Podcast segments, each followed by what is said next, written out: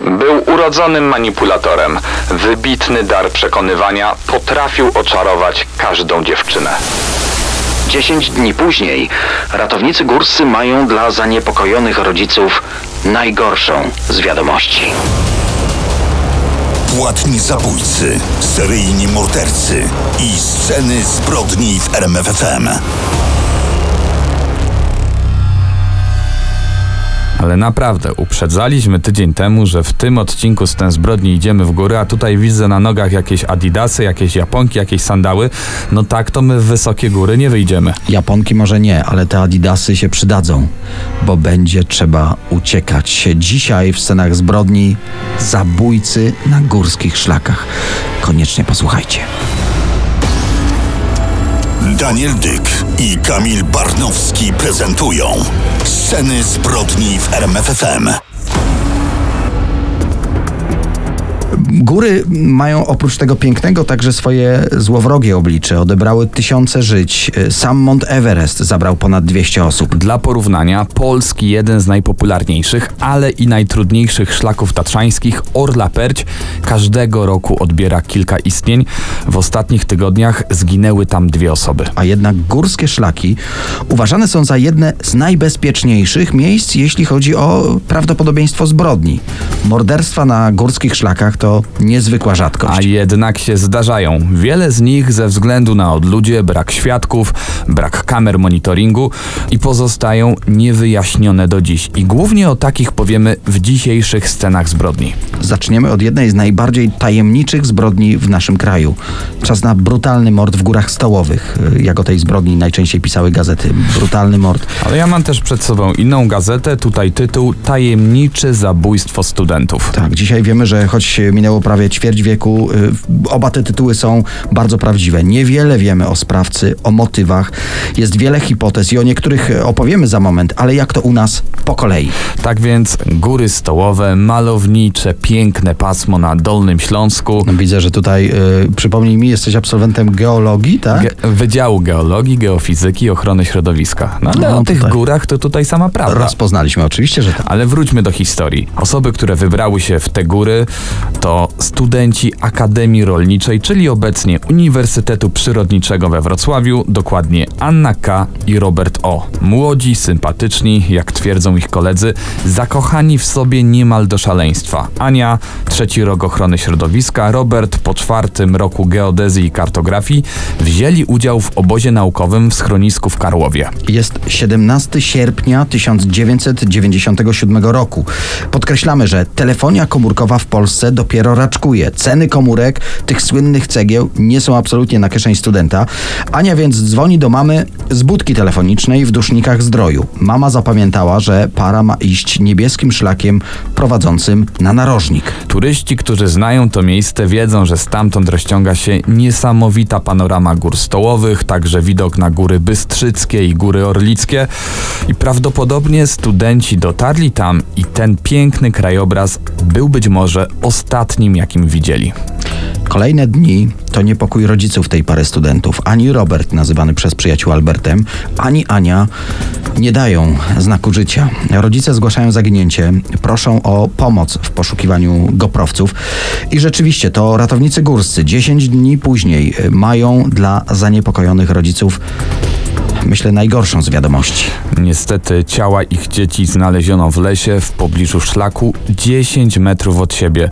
Gorący sierpień sprawił, że jak wspomina grupa poszukiwawcza, najpierw poczuli niepokojący zapach charakterystyczny dla rozkładających się ciał, ale to nie przygotowało ich na widok, jaki zastali. Goprowcy spodziewali się jakiegoś wypadku, poślizgnięcia się, upadku w przepaść, tymczasem studenci zginęli od strzałów w głowę. Zginęli prawdopodobnie tego właśnie dnia, 17 sierpnia, przed godziną 17. Najpierw do Roberta ktoś strzelił dwukrotnie z bliska, później Ania zginęła od strzału między oczy. Niewyobrażalny dramat, tym większy, że sprawca do dziś pozostaje na wolności. Dwoje studentów, Anna K. i Robert O., zginęli od strzałów z pistoletu w głowę. Ich ciała zostały znalezione 10 dni po zabójstwie w stanie częściowego rozkładu. Widać także było, że zwłokami sprawami zainteresowały się dzikie zwierzęta górskie. Od razu brany był pod uwagę motyw seksualny zbrodni. Przypomnijmy, zarówno student, jak i studentka mieli spodnie ściągnięte do kolan. Ruszyło policyjne śledztwo. Grupa śledczych liczyła aż 40 osób. W pierwszych dniach przesłuchali ponad setkę świadków. Część z nich tego 17 sierpnia 97 roku przebywała w górach i słyszała przeraźliwy kobiecy krzyk, trzy wystrzały z broni palnej, potem zupełnie głucha cisza. Jeden ze świadków miał tuż po tych wydarzeniach, po tych wystrzałach, zrobić zdjęcie jakiegoś turysty wychodzącego z lasu, właśnie przy tym szlaku, ale pech. E, Przypomnę, jesteśmy przed erą aparatów cyfrowych czy komórek. Klisza fotograficzna była prześwietlona i niestety nie udało się odzyskać być może kluczowego dla tej sprawy zdjęcia. Dwójka innych świadków rozpoznała studentów i przypomniała sobie, że widzieli ich w towarzystwie jakiegoś mężczyzny. Jednak niespecjalnie się wyróżniał, koszula w kratę, wojskowy plecak, blond włosy. Poszukiwano go, nagłośniono sprawę w telewizji, zachęcano, by jako świadek wniósł coś do śledztwa, ale niestety to nic nie dało. Zwracano też uwagę na dziwnego, zaniedbanego włóczęgę w brudnych ubraniach, który kręcił się po okolicy i zawsze uciekał na widok policyjnych aut. Okazał się nim y, czeski bezdomny Emil S. Jego udział w tej sprawie absolutnie wykluczono, no ale po okolicy mm, przez moment poszła i funkcjonowała plotka o czeskim przestępcy ukrywającym się w tych górach. Ale wspomniałeś o motywie seksualnym, a jednak to wykluczono jako pierwsze. Mimo, że zamordowani w połowie byli nadzy, nie stwierdzono żadnych śladów potwierdzających te początkowe wnioski. To tym bardziej tajemnicza zbrodnia. Brano pod uwagę motyw rabunkowy. Zniknęły plecaki pary. Znaleziono je około kilometra dalej. Brakowało tych najcenniejszych rzeczy, czyli aparatu fotograficznego. Zniknęły zegarki, paszporty, karimaty i namiot. Zaginął też pamiętnik Ani, w którym ona robiła wszystkie notatki. No właśnie, bo policjanci w końcu wykluczyli, by to chęć obrabowania turystów była motywem tego zabójstwa. Być może w tym aparacie było zdjęcie sprawcy, być może wśród notatek y, Ani mogły być zapiski mogące go zdemaskować. No, podsumujmy. Nie ma świadków, nie ma motywu, studenci byli lubiani, bez żadnych wrogów, o których wiedzieliby bliscy, czy też koledzy z uczelni. No właśnie, może bez wrogów, ale z kolei brano pod uwagę zakochanego w Ani leśnika, że może on. Ludzie ze zranionym sercem, no wiadomo.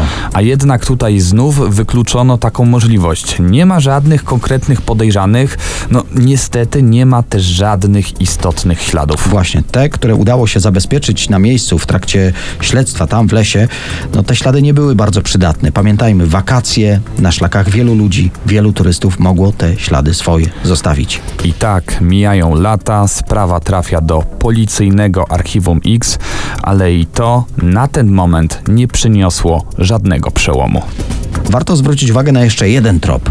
W sierpniu 97 roku w Dusznikach Zdroju, czyli w okolicy tego podwójnego morderstwa, zorganizowali zlot neonaziści z kilku krajów europejskich. Właśnie w Górach Stołowych odbywali regularnie obozy survivalowe.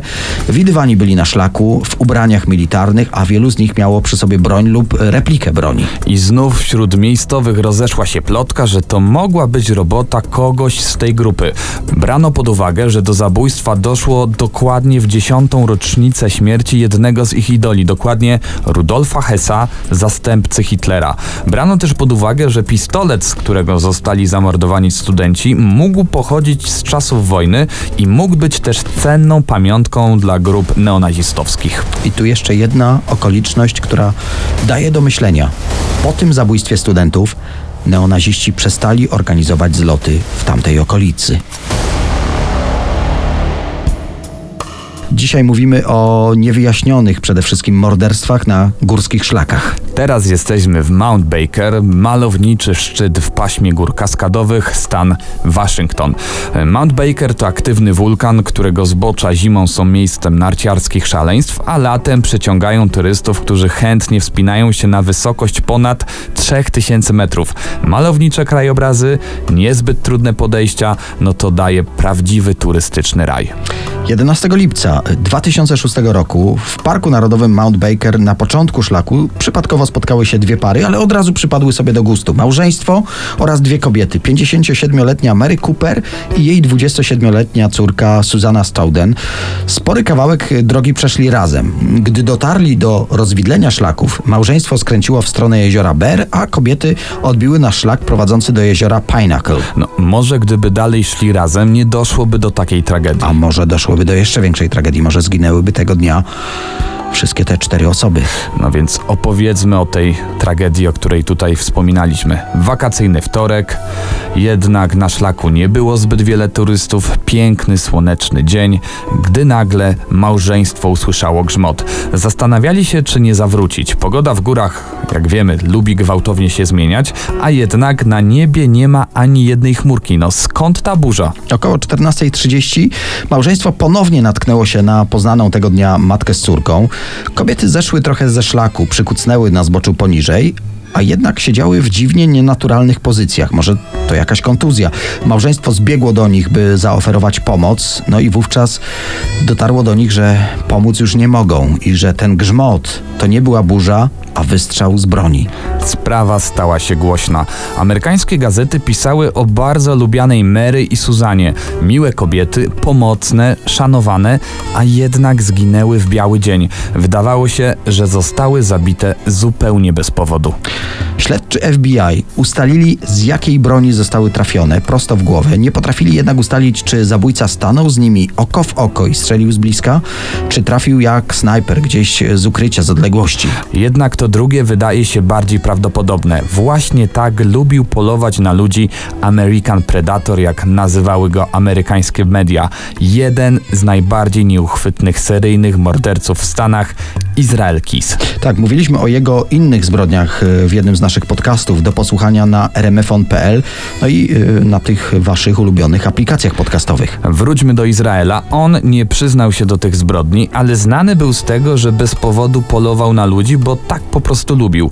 Czerpał przyjemność z planowania zbrodni, potrafił godzinami czaić się w krzakach i czekać na sposobność, by kogoś po prostu zabić. Robił to no, z niezrozumiałych dla nas powodów. Dodajmy, dlaczego pojawia się jego nazwisko. E, na ten trop FBI trafiła już wiele lat później, już po zatrzymaniu drapieżnika Izraela. Jak wspomniałeś, nie przyznał się do tej zbrodni, ale śledczy próbowali dopasować do jego profilu niewyjaśnione zabójstwa w całych Stanach. Odkryli, że jego telefon komórkowy logował się do sieci w okolicy szlaku Mount Baker dokładnie w dniu tego podwójnego morderstwa.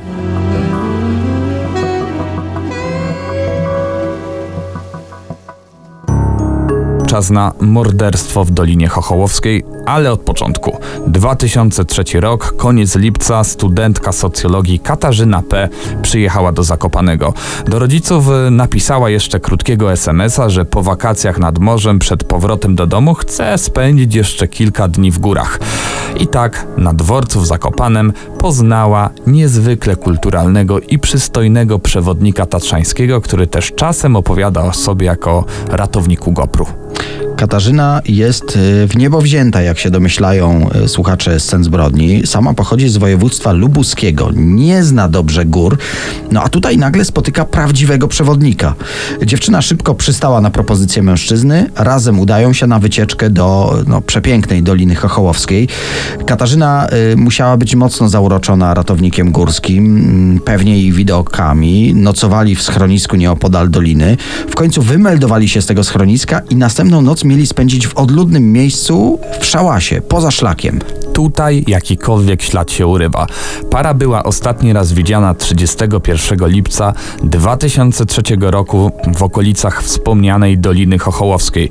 Jej telefon był wyłączony, rodzina zaczęła się mocno niepokoić. Katarzyna nie dzwoni od kilku dni.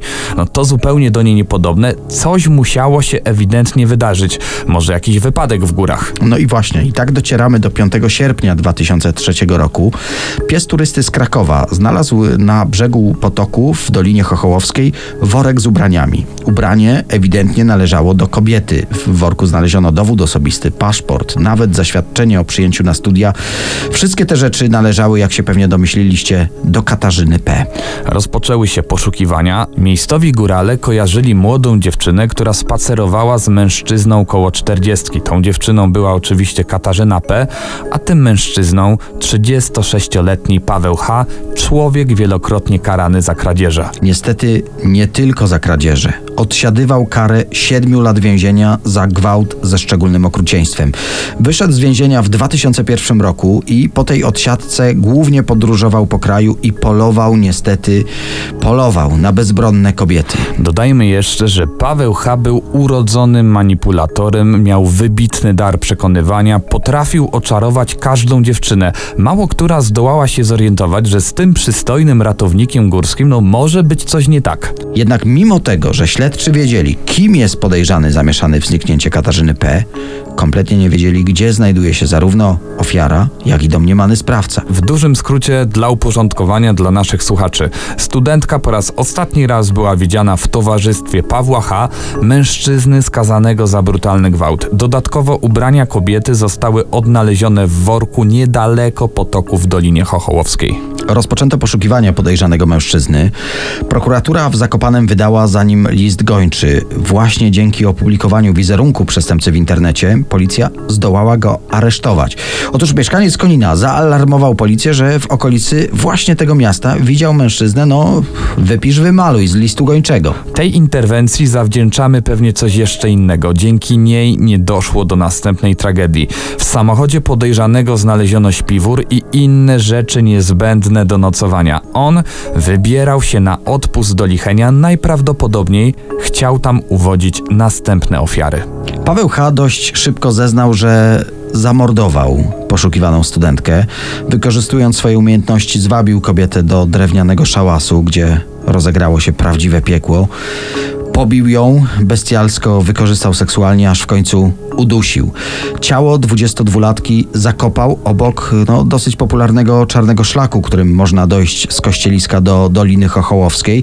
Dodatkowo, żeby turyści za szybko tego nie odkryli, dla zatarcia śladów świeżo wykopaną ziemię przykrył sporą warstwą ściółki leśnej.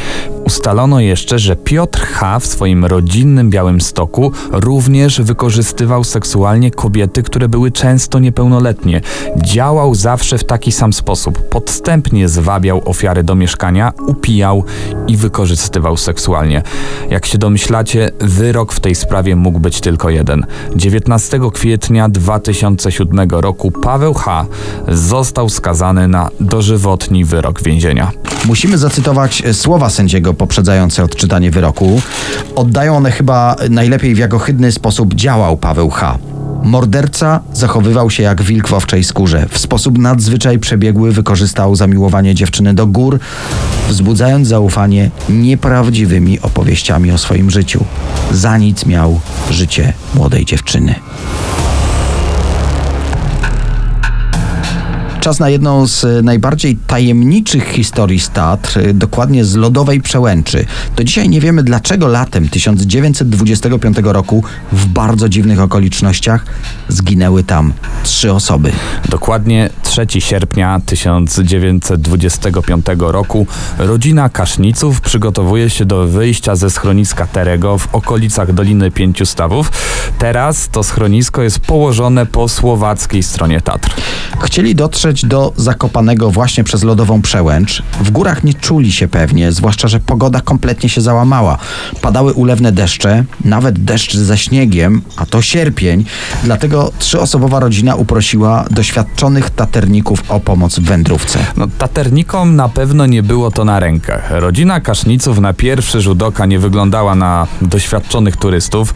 Kazimierz Kasznica, warszawski prokurator pod pięćdziesiątkę, jego żona Waleria, a do tego jeszcze jeszcze dwunastoletni syn. No, taternicy wiedzieli, że nieproszeni goście na pewno będą spowalniać podróż, a pogoda, jak wspomnieliśmy, no nie była za wesoła. Ale ostatecznie się zgodzili. W końcu to są ludzie gór. Skorzy do pomocy. Za rodziną dodatkowo wstawił się jeden z tych taterników, 21-letni Ryszard Wasserberger.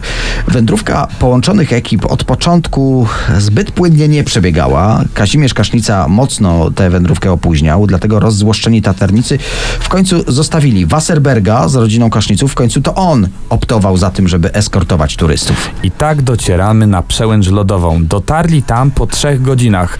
Warto dodać, że zwykłemu turyście pokonanie tej trasy zajmuje niewiele ponad godzinę. To pokazuje, jak bardzo ślimacze było to tempo. Gdy znaleźli się po drugiej stronie przełęczy, pogoda już kompletnie się załamała. Wiatr i deszcz był nie do zniesienia i tak czteroosobowa ekipa zaczęła wędrować z coraz większym pośpiechem. Niestety równie szybko zaczęło uchodzić z nich życie.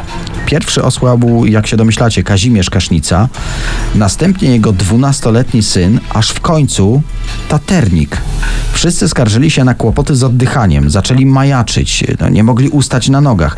Żona Kasznicy próbowała mężczyzn ratować. Dla rozgrzania każdemu podała trochę koniaku, no i miała ze sobą czekolady. Jednak nic to nie pomogło. Trzech mężczyzn zmarło w pobliżu żabiego stawu jaworowego. Musimy zaznaczyć, że kobiecie kompletnie nic się nie stało. Jakim cudem zginął doświadczony taternik, a turystka z Warszawy przetrwała te warunki bez większego kłopotu? Pierwszym podejrzanym w sprawie był koniak. Prokurator Kasznica miał dostać go w prezencie. No, z prokuratorem nie każdy żyje za pan brat, dlatego podejrzewano, że prezent y, mógł być zatruty. Jednak mężczyźni czuli się już źle przed podaniem koniaku. Inna wersja zdarzeń wskazuje, że po jednej stronie grani od silnego wiatru wytworzyła się próżnia. Upraszczając, do śmierci doprowadził brak powietrza. Ale tutaj pojawia się pytanie, dlaczego kobieta wyszła z tego bez szwanku? Przecież oddychała tym samym powietrzem. Dodajmy jeszcze, że sekcja zwłok wykazała u wszystkich nagłe zatrzymanie pracy serca i obrzęk płuc. Czy to warunki pogodowe, czy zbieg jakichś innych y, niewyjaśnionych okoliczności, czy może było to potrójne morderstwo? Niestety blisko 100 lat od tej feralnej górskiej wędrówki nadal nie wiemy, co doprowadziło do tragedii na lodowej przełęczy. No muszę przyznać, no może za mocno o tych butach powiedziałem, bo jednak jak popatrzyłem na tych naszych słuchaczy, naszych turystów, to plecaki wszyscy ładne mieli. No, ale teraz te plecaki można ściągnąć, tak Z jak my dobrym zaopatrzeniem. zdejmujemy z siebie ten bagaż informacji ciężkich, które nieśliśmy dla Was przez ten podcast. E, Odpoczywamy, ale nie za długo, bo być może jest już nowy podcast. Podejrzewam, że tam równie ciężki temat. A za dzisiaj serdecznie Wam dziękujemy.